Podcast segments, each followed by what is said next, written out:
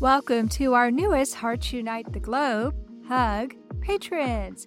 Annie Olchek, we sincerely appreciate your support. Thank you for joining our community and making a difference through Patreon. Judy Miller, thank you for being our first Buzzsprout supporter for Bereaved But Still Me. Buzzsprout started a new program where you can actually support the podcast of your choice. There are so many ways you can support HUG. All you have to do is visit our website, heartsunitetheglobe.com, to see how you too can help empower, educate, and enrich the lives of individuals in the CHD and bereaved communities. Thank you all for your continued support. I've always found ways, and I think anybody with a situation similar to mine will find ways to accomplish what they want to accomplish, regardless of, of anything. As long as you're determined to have a good life. It's not that difficult, for me anyway.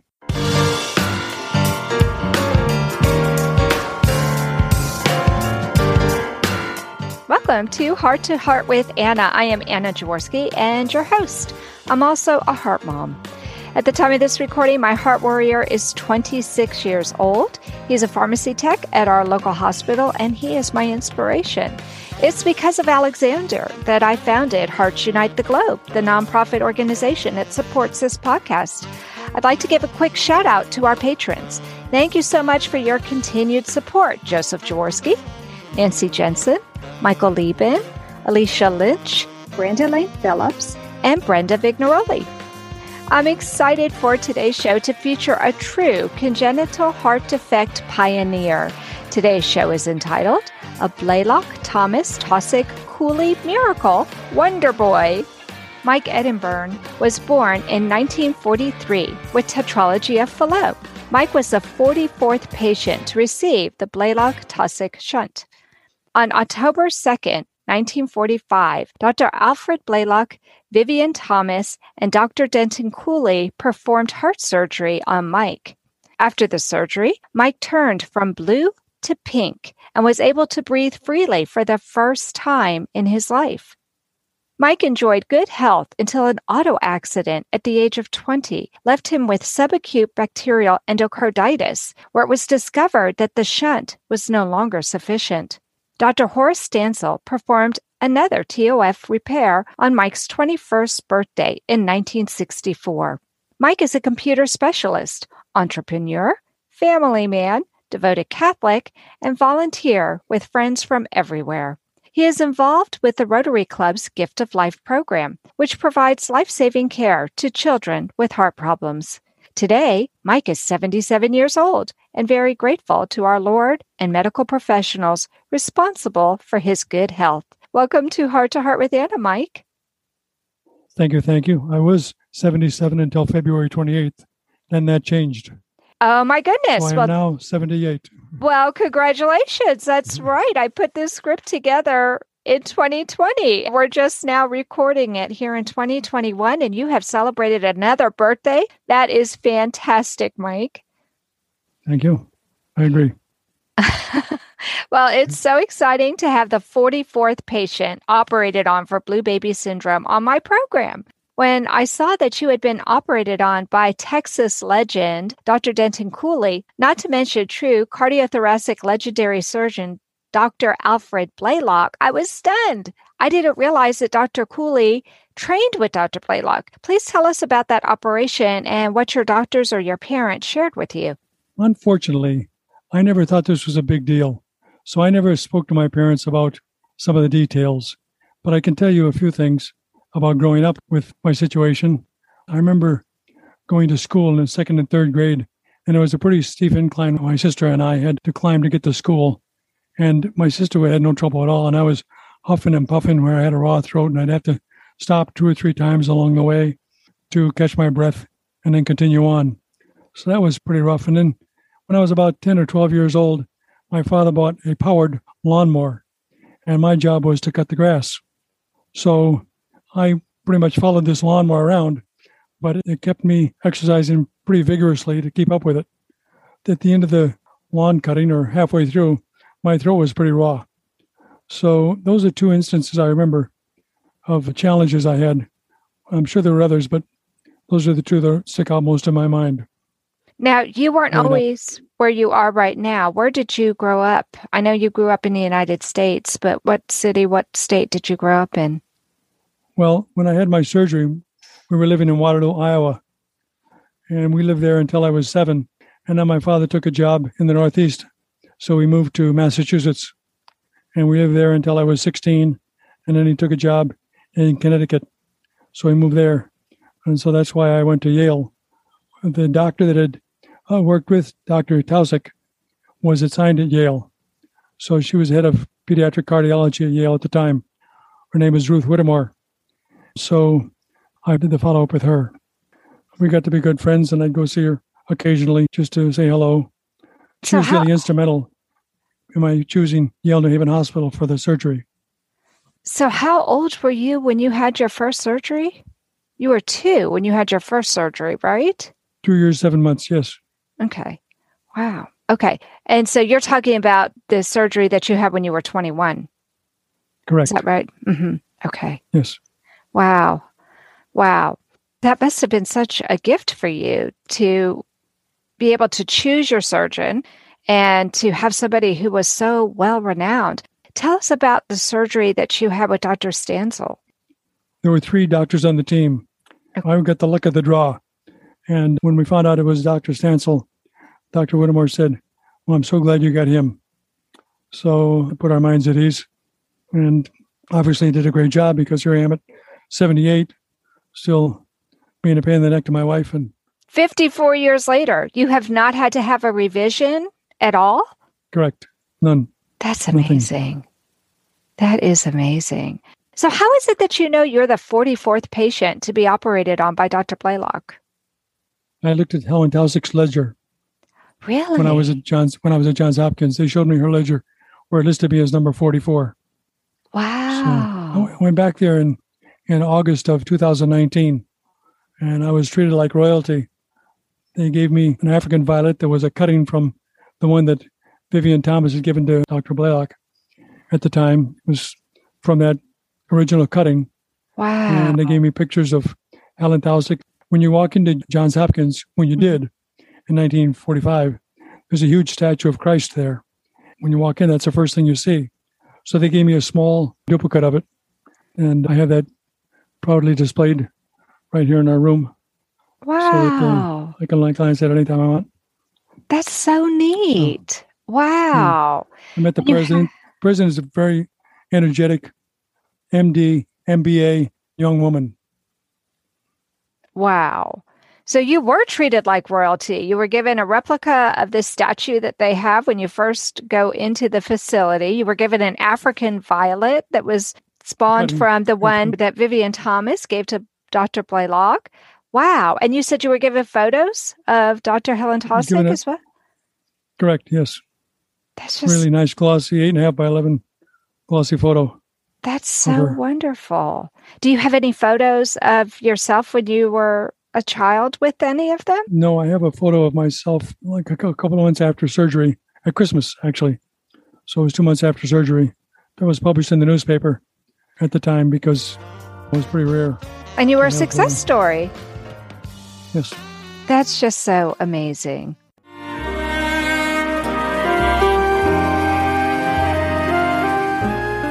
Home Tonight Forever by the Baby Blue Sound Collective. I think what I love so much about this CD is that some of the songs were inspired by the patients. Many listeners will understand many of the different songs and what they've been inspired by. Our new album will be available on iTunes, Amazon.com, Spotify. I love the fact that the proceeds from this CD are actually going to help those with congenital heart defects. Enjoy the music. Home Tonight Forever.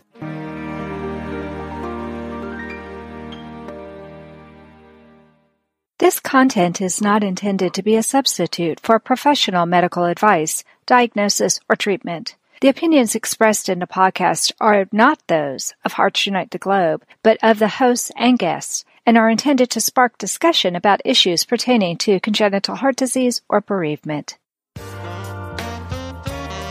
You are listening to Heart to Heart with Anna. If you have a question or comment that you would like addressed on our show, please send an email to Anna Jaworski at anna at hearttoheartwithanna.com. That's Anna at hearttoheartwithanna.com.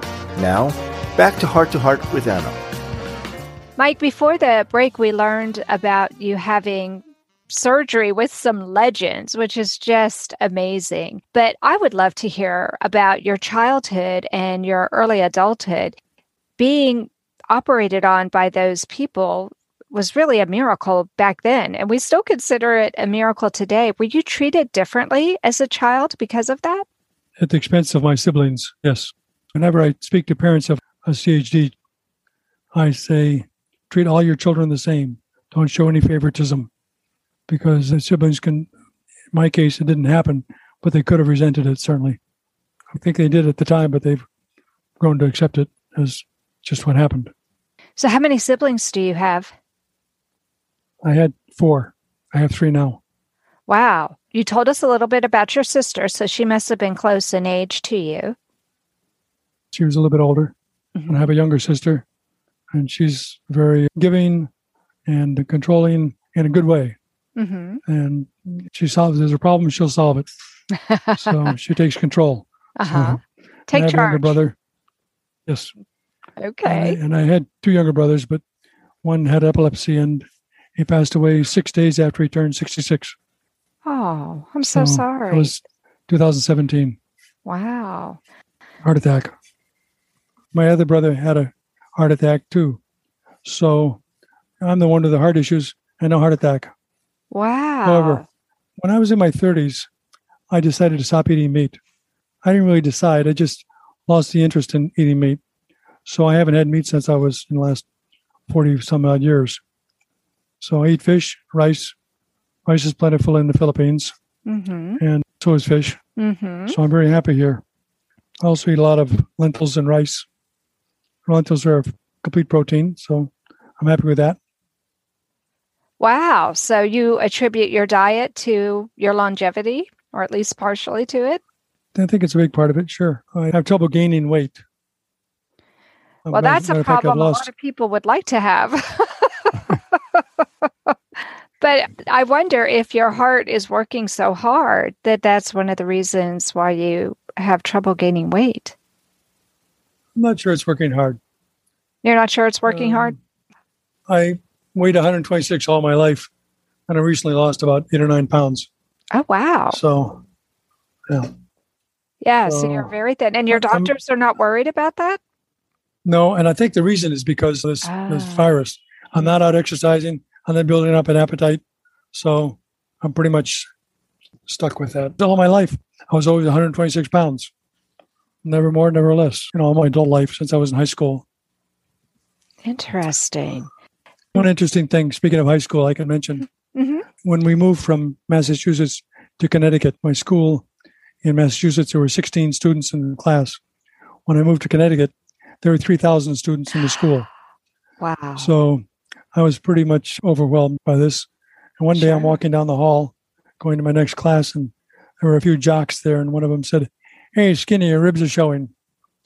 So I kept walking a few more steps, and I just decided I'm not going to let this guy get away with this, you know? Mhm. So I went back, and of course, this is before my second operation. And so I stuck my fingernails in his face, and I said, See the blue? Yeah. And he said, well, that's a heart condition. Just thank God you don't have it. And I walked away. And his friends were laughing, ha ha ha, until I said that, you know? And then there was dead silence. I like to think that here was a thing that happened to me that I was able to turn around and maybe make an impact on some guy who would bully other people. Mhm. And maybe he'll learn to listen from that, not to do that anymore. We became good friends, by the way, later on. Did you really? How interesting. When He you said you apologized and he put when you said you put your fingers in his face, I thought at first you meant you scratched him, but what you mean is you put your hands up so he could see how blue your nails were. Correct. Wow. That was brave of you, Mike. Well, I had nothing to lose. He wasn't going to hit me. I knew that. How did you know that? Kids can be mean. I felt pretty safe there. A lot of people around. Yeah. So it mm. sounds like your childhood and your early adulthood, you were pretty much just going with the flow, unless somebody was bullying you. And then you actually stood up for yourself. Good for you. But it doesn't sound like you were in the hospital all the time or that you were prevented from doing what you wanted to do. Is that true? I think because I was used to the attention, I took advantage of that sometimes to my regret now. I should have learned to swim, and I didn't because by not going with the class, I drew attention. When I was in high school in Connecticut, anybody that had a handicap like me was given a taxi ride to school, back and forth to school every day. So that was one advantage that helped me a lot. So, did you um, have physical education with the other children, or were you also excused from that? I was excused from that. And of course, I was mm. excused from the draft. So I mm-hmm. don't have to worry about that. A lot of my friends were in Vietnam or in the service elsewhere. But that wasn't an issue where I was concerned. And it said mm. in your bio that you became a computer scientist. So, it sounds like you were able to go to college. Well, I was really lost, you know. I worked in a machine shop for a while and, and a few other things, and I really didn't have any direction. Because I think a lot of CHD are ADHD, and I'm definitely ADHD. I speak very quickly, usually. I'm controlling my speech right now, but I find that I rush things. So I really was not a good student in school because rather than focus on the, what the teacher was saying, my mind was elsewhere. I was distracted all the time. So that's why I really had trouble finding a niche until computers came along. Mm-hmm. Then, boom, that was my niche. So I could really focus. A friend of mine told me that he thought I'd be good in computers. So I took a course at a community college in computers and I got a job selling. And I sold very well. I had no problem selling at all because the person that walked in the door was a customer no matter what they looked like. So one guy came in with a leather jacket and, and boots on, and I said, "Yes, sir, I can I help you?" He says, "Yeah, I'm the secretary of the Connecticut Motorcycle Riders Association. I need a computer to keep track of the members." So he ended up buying a computer from me, of course, as well as many other people. Then I went off on my own. The company went out of business, but by that time I already started it on my own. So then I had a computer service business where I put in networks and remove viruses and taught people applications and really enjoyed it. So really for me, it was not work because it was really enjoyable. Yeah, you said you had ADHD, and for those listeners who don't know what that means, that's attention deficit hyperactivity disorder. What you were just talking about, you were constantly changing. And so that actually fit your I hate to say disability, but that, but kind of, yeah, that kind My of fits your mhm. disability, your challenges, because you didn't have to stay focused on the same thing for too long because things were always changing. Correct. Yes. Yeah, and that probably made it fun and exciting for you. Because was, you yeah. you actually started with computers when they were just really becoming available to the public, didn't you? 1984. Yes. That's amazing. Why did you decide to move to the Philippines? I've always hated the cold weather. Like I said, I'm thin and I have poor circulation. So I really suffered in the cold weather. hmm And when in 1995, 96, I was single, never married. And the same person that told me to go into computers suggested I write to some women in the Philippines. So I wrote to some and I got some letters back. And, and then I have a friend who is a graphologist. She could do forensic handwriting analysis and psychological handwriting analysis. So she could testify in court for a forgery or she could analyze people's handwriting. So I gave this woman these letters, and out of a stack of letters, she picked my current wife. Oh my she goodness. this is the one. This is the one you want to write to. This is the one you want to focus on. Wow. You are the first focus on her. person I've ever talked to who used a handwriting specialist to pick their wife. well, if I hadn't known her, I never would have done that. She was a mother of a friend of mine, so we were good friends. I thought, well, this makes sense. That's So- just brilliant. So she could analyze the temperament of this woman. She told me three things about her. Uh huh. She really misses her father. She's exactly as she appears, and she has a lot of tenacity. Wow. And so she was 100% all three. She wants something, she'll go after it, like me. that is amazing. Can you tell us about the kind of medical care you have available in the Philippines? Because the Philippines is not world renowned for medical care, and here you have this major medical condition. When the doctors come here for the children to operate, there's lots of times they'll, out of curiosity, you want to do a ultrasound on me, so I get the advantage of that. But recently, I met this new doctor, right by chance, who really is on the ball. He's very sharp, and he lives in the same city we live. He just did an ultrasound on me uh, about a week ago, and he said everything looks really great. He says you have a little bit of blowback in one of the valves, but that's normal. He said you've got an electrical issue in your heart, but you had this exact same electrical issue in your heart in 1964. So it hasn't changed at all. So wow. I wouldn't worry about that because I had gotten the, my records from Yale mm-hmm. and sent them to him ahead of time. I also have my records from Johns Hopkins.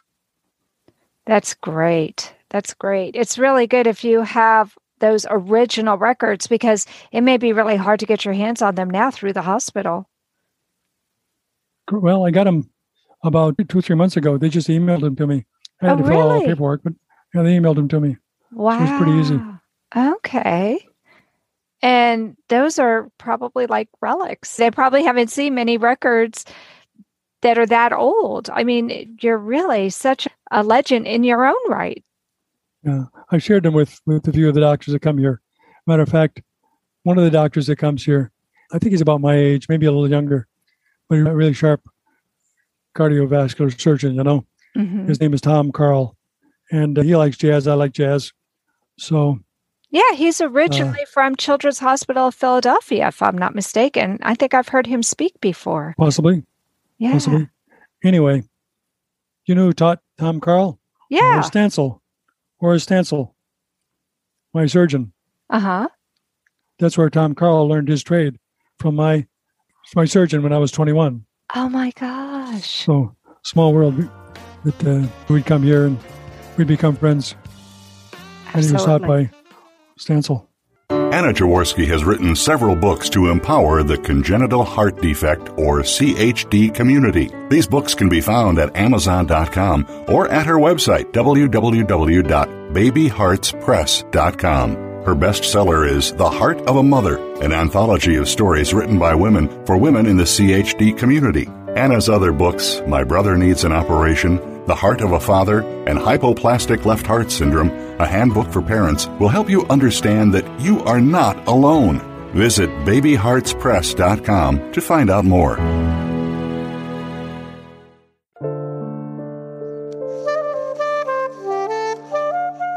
Heart to Heart with Anna is a presentation of Hearts Unite the Globe and is part of the Hug Podcast Network. Hearts Unite the Globe is a nonprofit organization devoted to providing resources to the congenital heart defect community to uplift, empower, and enrich the lives of our community members.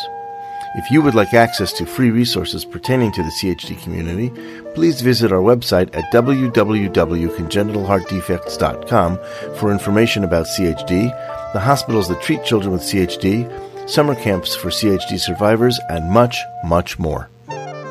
Before the break, we were learning about Mike, a former blue baby, and how he's grown up to be a 78 year young man. In this segment, I'd like to talk to you about the charity that you hold dear. Can you please tell us about the Gift of Life program?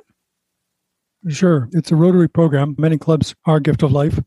We have two in the city our club and one other club called Cebu West, both Gift of Life clubs. With the pandemic, it's a little bit of a challenge because the doctors can't come here if they did, they'd have to spend 14 days in quarantine mm. before they could come out and do anything. So we send the children to the Heart Center, which is in Manila, and uh, they can do the surgery there. So we cover the cost of airfare and the lodging, and the children get taken care of. One of our past presidents started this program about seven years ago, and he really was behind the whole thing. We would do three or four a year, maybe. Well, about four years ago when I joined the club here. One of the members was thinking we should be able to get a grant from the Rotary and do a vocational training team.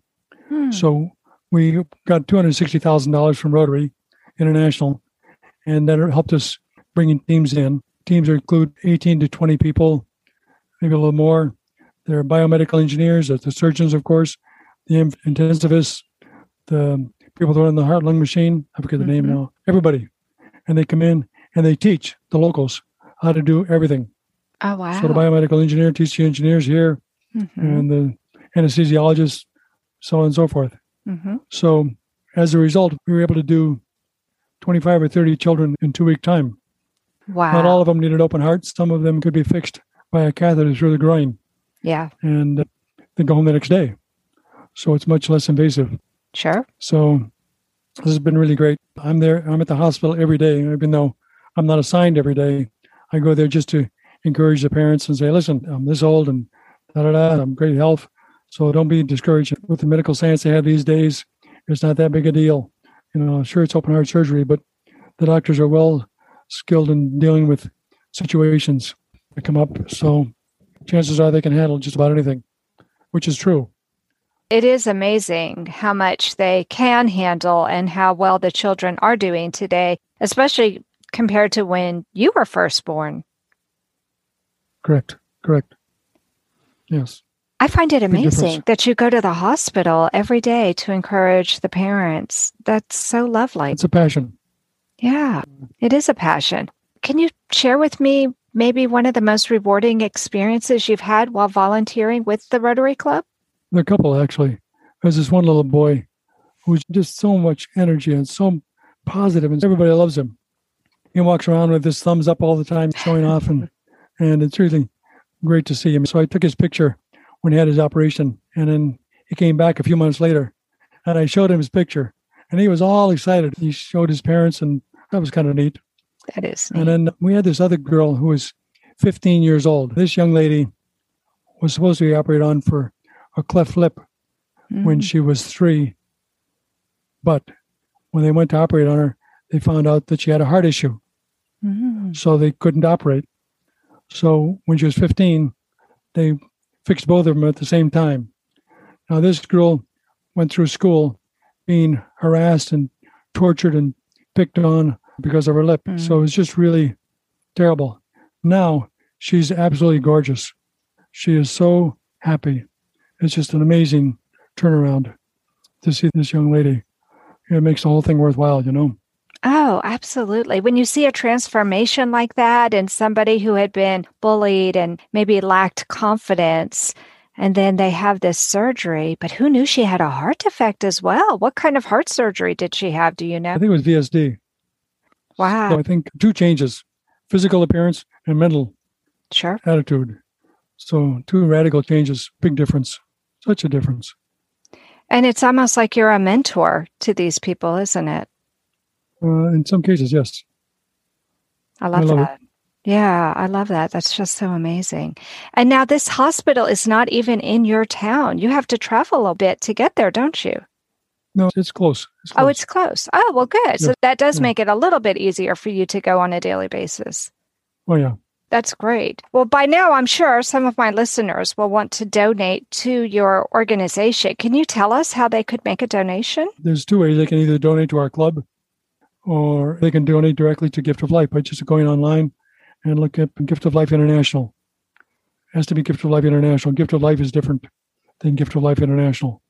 And if they go to the Rotary Club website, the Gift of Life program is listed on there. But what I'll do is I'll make sure that this is in my show notes. And for those of you who don't know what show notes are, that's the description of the show. So there will be a link there to the Gift of Life program with the Rotary Club. Mm-hmm. If you would like to share your own club's information with me too, Mike, then I can share that as well. Okay, I shall do that. That would be great. Yes. It sounds like you've not only had a lot of years to your life, but a lot of quality to your life. Do you have any advice for somebody who's much younger than you who might also have a heart defect? Persevere. For me, it was just what happened to me. I never paid much attention to it. I mean, I guess I identified myself with it, but I tried not to let it control me and pretty much do whatever I wanted to do. I've always found ways, and I think anybody with a situation similar to mine will find ways to accomplish what they want to accomplish, regardless of, of anything. As long as you're determined to have a good life, it's not that difficult. For me, anyway. I think Prayer a lot. I pray a lot. Oh, do you? So you think that prayer and faith is an important part of your life? For me, certainly was. Yes, certainly is. And you Mm. said you were Catholic, right? Correct. Are there a lot of Catholic churches there in the Philippines? Uh, there are, yes. Okay. Yeah. There are two images of the baby Jesus that are recognized in Rome. One is Infant of Prague, which is in Czechoslovakia, hmm and the other one is called Santo Nino, and that's right here in Cebu. Ah, I did not know uh, that. hmm. Interesting. It has been so great talking to you and getting to know you, Mike. Thank you so much for coming on the program today. Well, I am honored. Thank you. Well, that's it for today's program, friends. Thanks for listening today. If you enjoyed this episode, please consider becoming a patron of our program. You can learn more at www.patreon.com slash heart to heart. We appreciate each and every contributor. Even a small donation can make a big difference. Have a great week. And remember, my friends, you are not alone. Thank you again for joining us this week. We hope you have been inspired and empowered to become an advocate for the congenital heart defect community. Heart to Heart with Anna, with your host Anna Jaworski, can be heard every Tuesday at 12 noon Eastern Time.